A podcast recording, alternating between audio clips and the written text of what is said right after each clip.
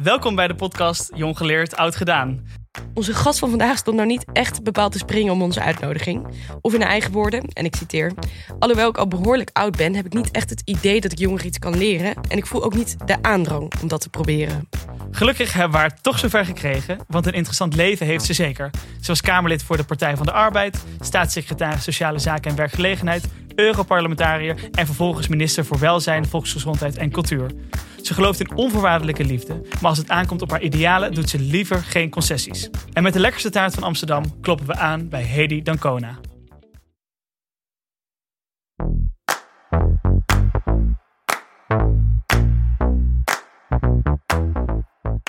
Hallo. Een goedemiddag. Wat fijn dat je hier mogen zijn. En dan ga ik aan jullie vragen: wil je koffie, thee? Zo. Waar ik benieuwd naar ben, want wij zijn allebei 25, hoe jij was toen je 25 was en wat je daar nog van weet. Ehm, ik studeerde. Wat studeerde je toen? Ik studeerde sociale geografie. 25 was ik wel, denk ik, afgestudeerd. Want ik begon 18. Ik deed dus... Nou, was of... Laat ik zeggen dat ik of afgestudeerd was... of aan het afstuderen was. Het is een andere tijd dan deze. Mocht je nog eh, zo'n 6, 7 jaar Ja. een academische studie doen. Dat was natuurlijk een grote luxe vergeleken bij nu. En eh, om die studie te betalen had ik heel lang ehm, cabaret gedaan. En daar was toen nog geen speciale opleiding voor. Maar dat begon via het studentencabaret. Dus je stond zelf op het toneel. Ik stond op het toneel en eh, op een gegeven ogenblik werd ik ook gevraagd door eh, losse groepjes ehm, of voor televisiemusicals. Zodat ik dus, eh, ik had een beurs, maar dan kon ik er dus op een leuke manier. Want dat was leuk om te doen, dus dat deed ik erbij en daar verdiende ik geld mee. Ehm, niet zoveel, maar toch genoeg om Ja. het comfortabel te doen. En toen woonde je al in Amsterdam. Of dat nog niet? Ik woonde, ja, ik was op mijn 18e naar Amsterdam, mijn 17e, 18e naar Amsterdam gegaan om daar te gaan studeren. Ja. Ik was ook al getrouwd. Eh, ik, Hoe oud was je toen je trouwde? ik geloof dat ik 21 was toen ik trouwde. Wauw. En ik, Dus het was tij- je, tijdens je studie ben je ja, getrouwd? ja, toen meteen stu- eerst woonden ik samen en toen trouwden we. En ehm, Wat een andere tijd, hè? Ja. Eh, ja.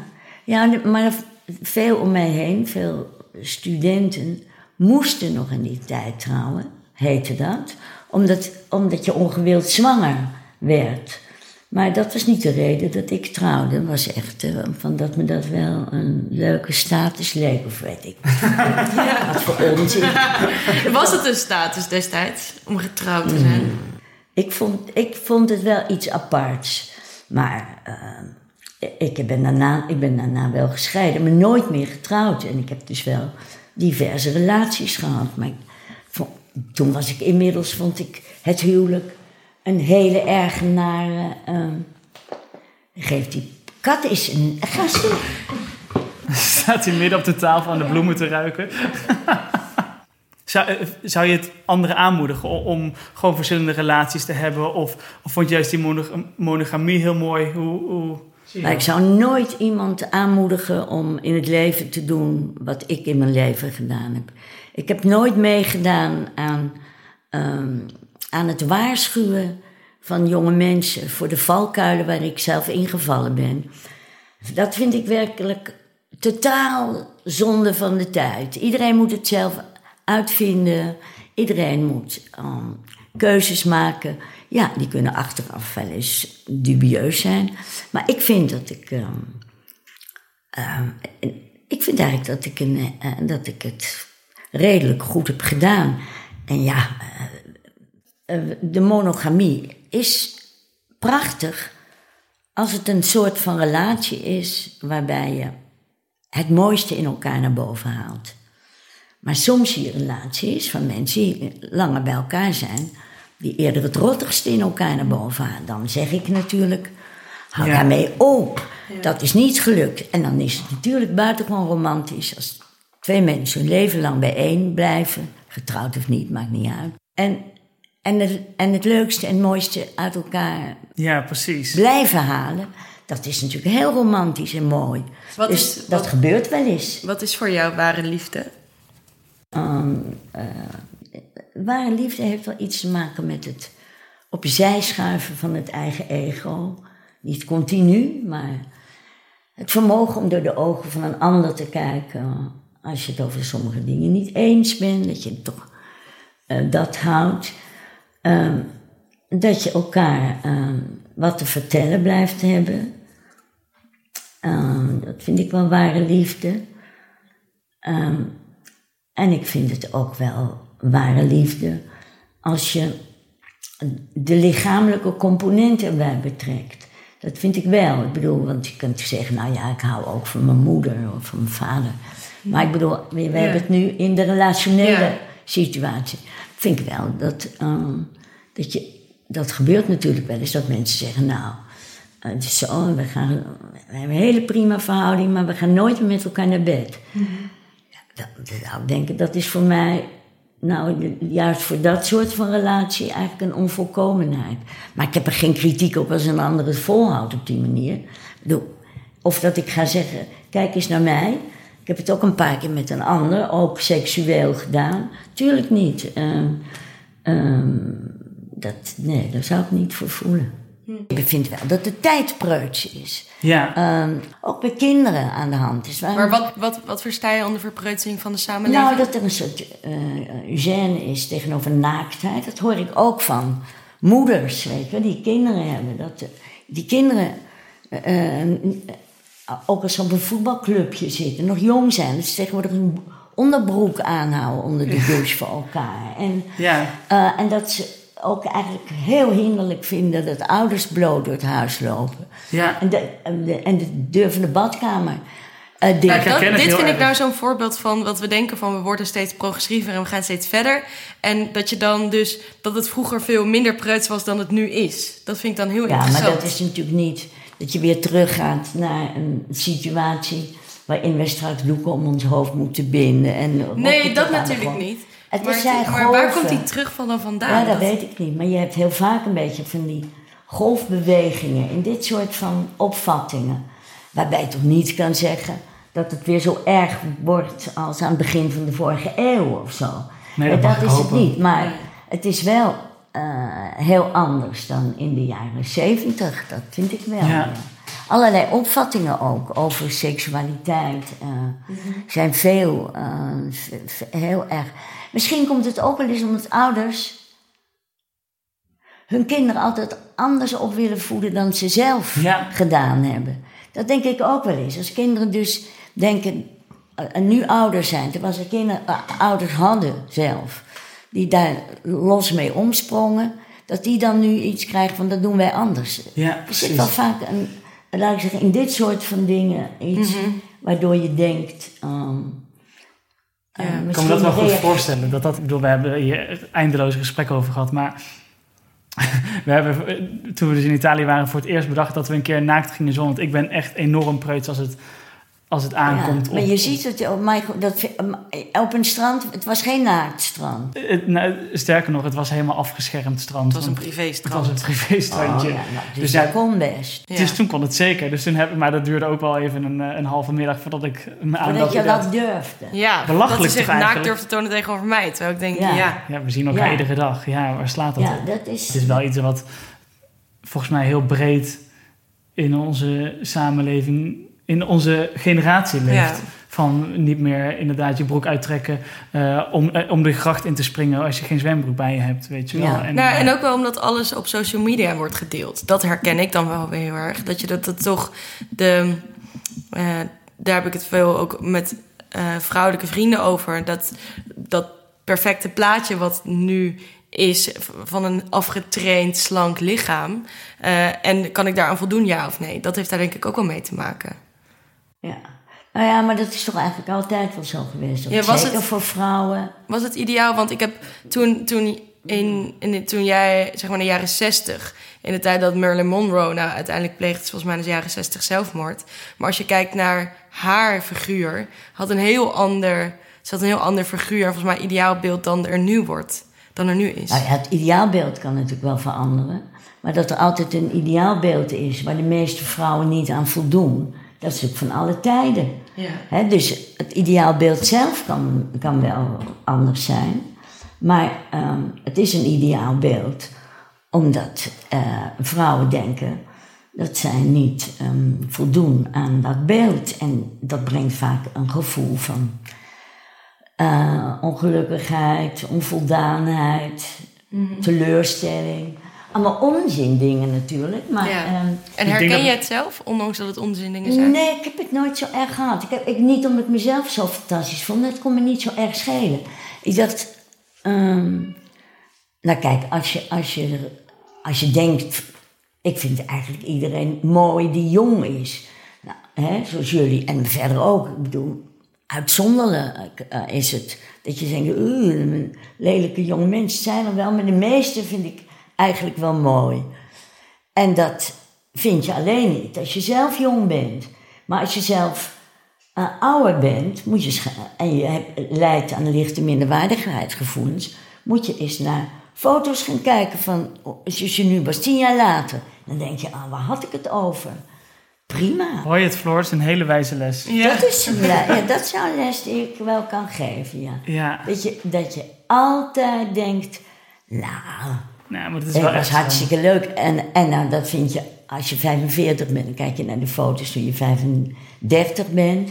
En als je 55 bent, ga je... Oh, je Maar jij doet het nu al. Maar dat is misschien ook Met omdat twee je- jaar geleden je- zijn we, zeg je, oh, maar nee, twee jaar geleden eh, zat ik net even lekkerder in die eh, bikini. Terwijl, to- je vond het zelf niet. Vond je twee jaar geleden dat je een ideaal lichaam had? Ik weet zeker dat je... Nee, ook niet. Nou ja, ik, Nee. ik heb er nooit zoveel last van gehad, omdat ik het helemaal niet ideaal vond. Maar daar ook eigenlijk weinig aandacht aan besteedde. Ik dacht, je maakt het zo leuk mogelijk. Ja, je hebt een boekje daarover geschreven, Vrolijk Verval. Zou je heel kort kunnen eh, uitleggen waar het boekje over gaat?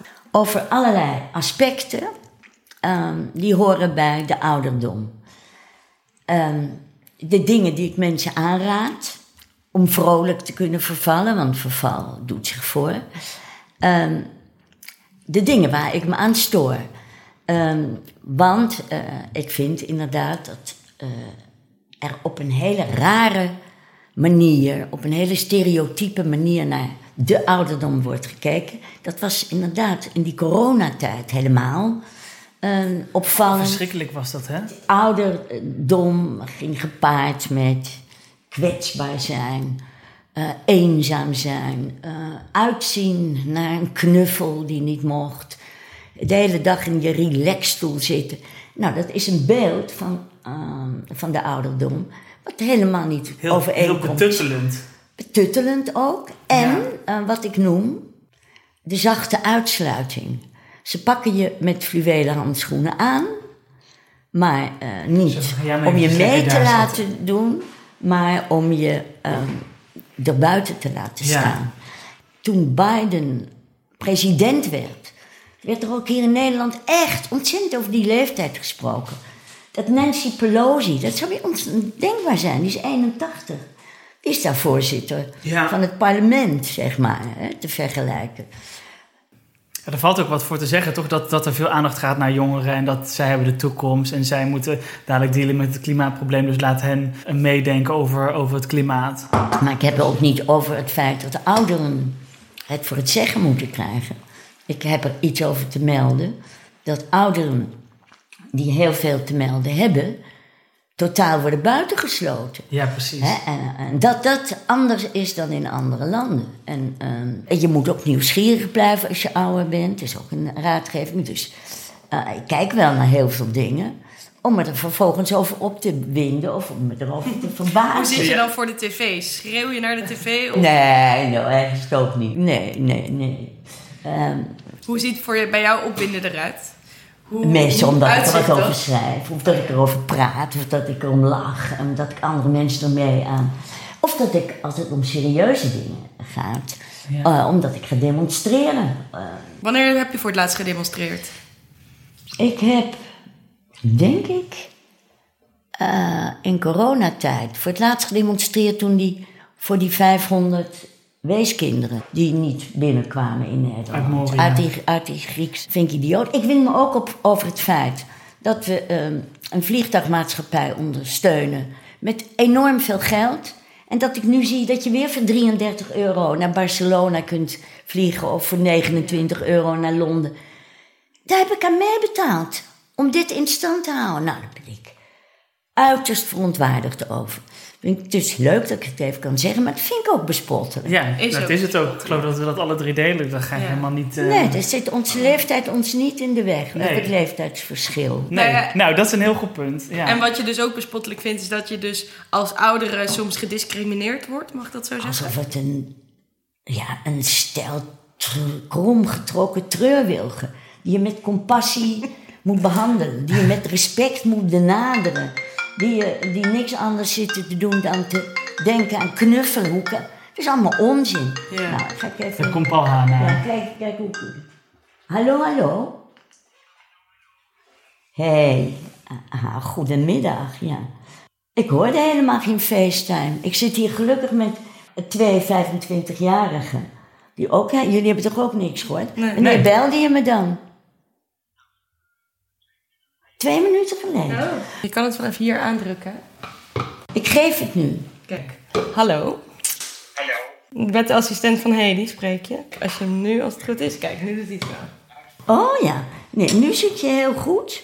Ben ik dit dan? Ja, ja. Oh ja, snoezig, ja. Oh, wat zie jij er leuk uit. Ik vind altijd dat... Ja. Maar ik zie je dus. Eh, en zie je mij? Ja, En hoe vind je dat ik eruit zie? dan moet ik, Ik hoor nu je stem niet meer.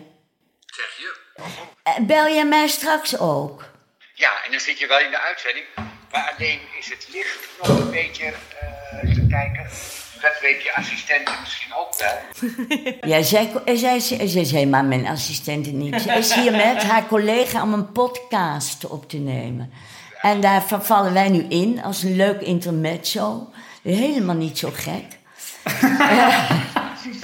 Je zit dus nu live in een podcast. Oh ja. Eh, nou, lievertje, we, en we gaan ophangen en je belt, want je moet je voorprepareren en et cetera. Dag. Wil je- jullie niet nog een stuk? Ik hoef niet hoor, maar neem Als, neem er dan een stuk mee. Want anders nee, ik kan toch niet die taart helemaal op. Maar wil jij niet een stukje taart nog? Want jij gaat misschien nog iets doen. Ja, jij Ja, moet- ik neem nog een klein stukje. Ja, alsjeblieft. En jij? Nee, ik ben oké. Ja. Ik moet nog aan het ideaalbeeld voldoen. We hebben dus iemand ehm, die ook een, een vraag aan, u, eh, aan jou wilde stellen, die ook wat te melden heeft in die zin. Olivier, ehm, die wilde jou het volgende vragen. Hallo Hedy. Waar ik me wel eens zorgen over maak, is dat we in de maatschappij onszelf zo ingraven in onze eigen standpunten. En dat we niet meer echt lijken te luisteren naar wat anderen vinden en waarom ze dat vinden, maar dat we vooral bezig zijn met onze eigen mening geven. Zoals bijvoorbeeld je nu ziet rondom corona, maar ook in een klimaatdiscussie.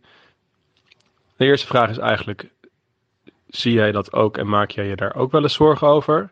En de tweede vraag is dan, hoe zouden we dat kunnen oplossen? Dankjewel. Nou, dankjewel, Olivier. Ehm, ja, dat is wel waar wat je zegt. Het is gewoon een feit. Ehm, ehm, en dat is niet eens iets wat bewust gebeurt. Maar ik denk wel eens aan standpunten waar ik zo tegen ben. Ehm, mensen die dat vertegenwoordigen. Mensen die in complottheorieën geloven. Dat staat ontzettend ver, ver van mijn bed. Mensen die denken dat vroeger alles beter was. ehm, die in tradities geloven die in deze tijd niet meer te verdedigen zijn.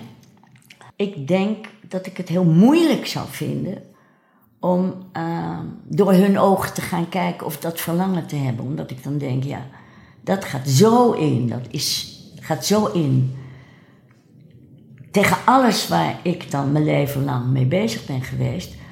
Ehm, en toch heb jij gelijk ehm, dat het moeilijk is. Hoe doorbreek je dat? Ja, dat weet ik eigenlijk niet. Ik kan me moeilijk aanbieden om, ik zou, ik kan me wel aanbieden, maar bij de, om, op de ledenvergadering, oh, ze hebben geloof ik geen leden. Eh, maar Bij Baudet, ja, die heeft wel leden, Wilders niet. Ga ik toch niet zeggen, zou, zou je mij als spreeksters bij jullie willen uitnodigen? Wat, zou, wat voor college zou je dan houden als je dan als spreker zou worden uitgenodigd? Als ik er spreker, nou, dan zou ik het natuurlijk proberen om ze eh, als een rattenvanger van Hamelen achter me aan te krijgen, te verleiden. En om ze te verleiden, om, eh, om eens iets te zeggen over, eh, om, om een samenleving van de nabije toekomst te schilderen. En hoe die, waaraan die samenleving voor mij zou moeten voldoen. En wat zij eigenlijk. Een land, dat was een lied van Joke Smit, met wie ik samen die Tweede Golf heb Ja. uitgerold. En dat is een land waar mensen. golf heb je het dan over? Ja, is een heel mooi lied geschreven. Een land waar mensen willen wonen. En daar zou ik wel een, een verhaal over willen houden. En kijken hoe ver we samen naar eh, zo'n land zouden kunnen komen. Wat, wat raakt je zo aan dat lied? Nou, omdat zij dus steeds een couplet wijdt hè, aan vrouwen en aan oude mensen en aan mensen in het algemeen, waar gelijkheid bestaat en waar mensen ehm, ehm, proberen om eh, op een eh, eerlijke manier met elkaar om te gaan en elkaars standpunten proberen te begrijpen. En bang en klein, waar vrouwen niet om mannen concurreren, maar zusters en gelieven kunnen zijn. Waar rimpels niet de eenzaamheid voorspellen, maar paspoort zijn naar wijsheid, werelds raadsvrouw zijn, waar jonge vrouwen een leven voorbereiden, waarin ze 40, 60, 80. Zou je delen van je eigen standpunten op kunnen geven om de andere partij dichter bij je te laten komen? Nou, eh, nee, kijk, dat, dat ben je dat daar is te echt activistisch voor? Eh, dat geloof ik, ja. Ik ben heel activistisch, ehm, eh, nog steeds. En ik kom ook uit het activisme, voordat ik de formele politiek inga. Kijk, als je de formele politiek ingaat, dan zul je ehm, eh, natuurlijk wel, je, je wel eens samen moeten werken, in Nederland altijd, met mensen die toch bij hun ideale maatschappij andere dingen voor ogen hebben dan ik. Ja. En dan zou je eh, toch eens moeten denken, nou, eh, misschien is de weg wat langer. Hè? Sommige van de dingen die ik wil, daar is de tijd nog niet rijp voor. Maar dan krijg ik andere dingen voor terug die gerealiseerd kunnen worden. En die toch voor hele, een heleboel mensen ook heel belangrijk zijn. Dus zolang je maar niet echt dingen moet accepteren die geheel tegen je, tegen, tegen je opvattingen ingaan. En heb je tot slot, je vertelde net dat je er niet van bent, maar als je toch één les mag meegeven aan jonge mensen, als je iets zou mogen noemen waarvan jij denkt, had ik dat maar geweten toen ik jong was, wat zou je dan mee willen geven? Nou, het is werkelijk heel erg moeilijk, maar ik zou toch aan iedereen willen zeggen: ehm, wat je ook gaat doen in het leven, ehm, probeer zo dicht mogelijk bij je eigen persoonlijkheid te blijven. Lever niet dat in voor werk, voor status, voor positie. Blijf zo dicht mogelijk bij jezelf. Dat vind ik ook het leukste. Om mensen te ontmoeten waarvan ik denk, wat ze ook bereikt hebben, of ook als ze niet zoveel bereikt hebben. Ik zie dwars door alles heen zo'n mens wat me interesseert. En dat kan echt iedereen zijn. Als zo iemand er ook in geslaagd is om zo zichzelf te blijven. Dat vind ik eigenlijk het belangrijkste. Blijf jezelf, terwijl je ouder wordt. Ja. Er is een land waar vrouwen willen wonen.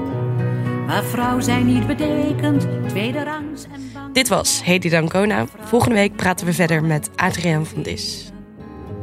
Maar zusters en gelieven kunnen zijn. Waar rimpels niet de eenzaamheid voorspellen. Maar paspoort zijn naar wij.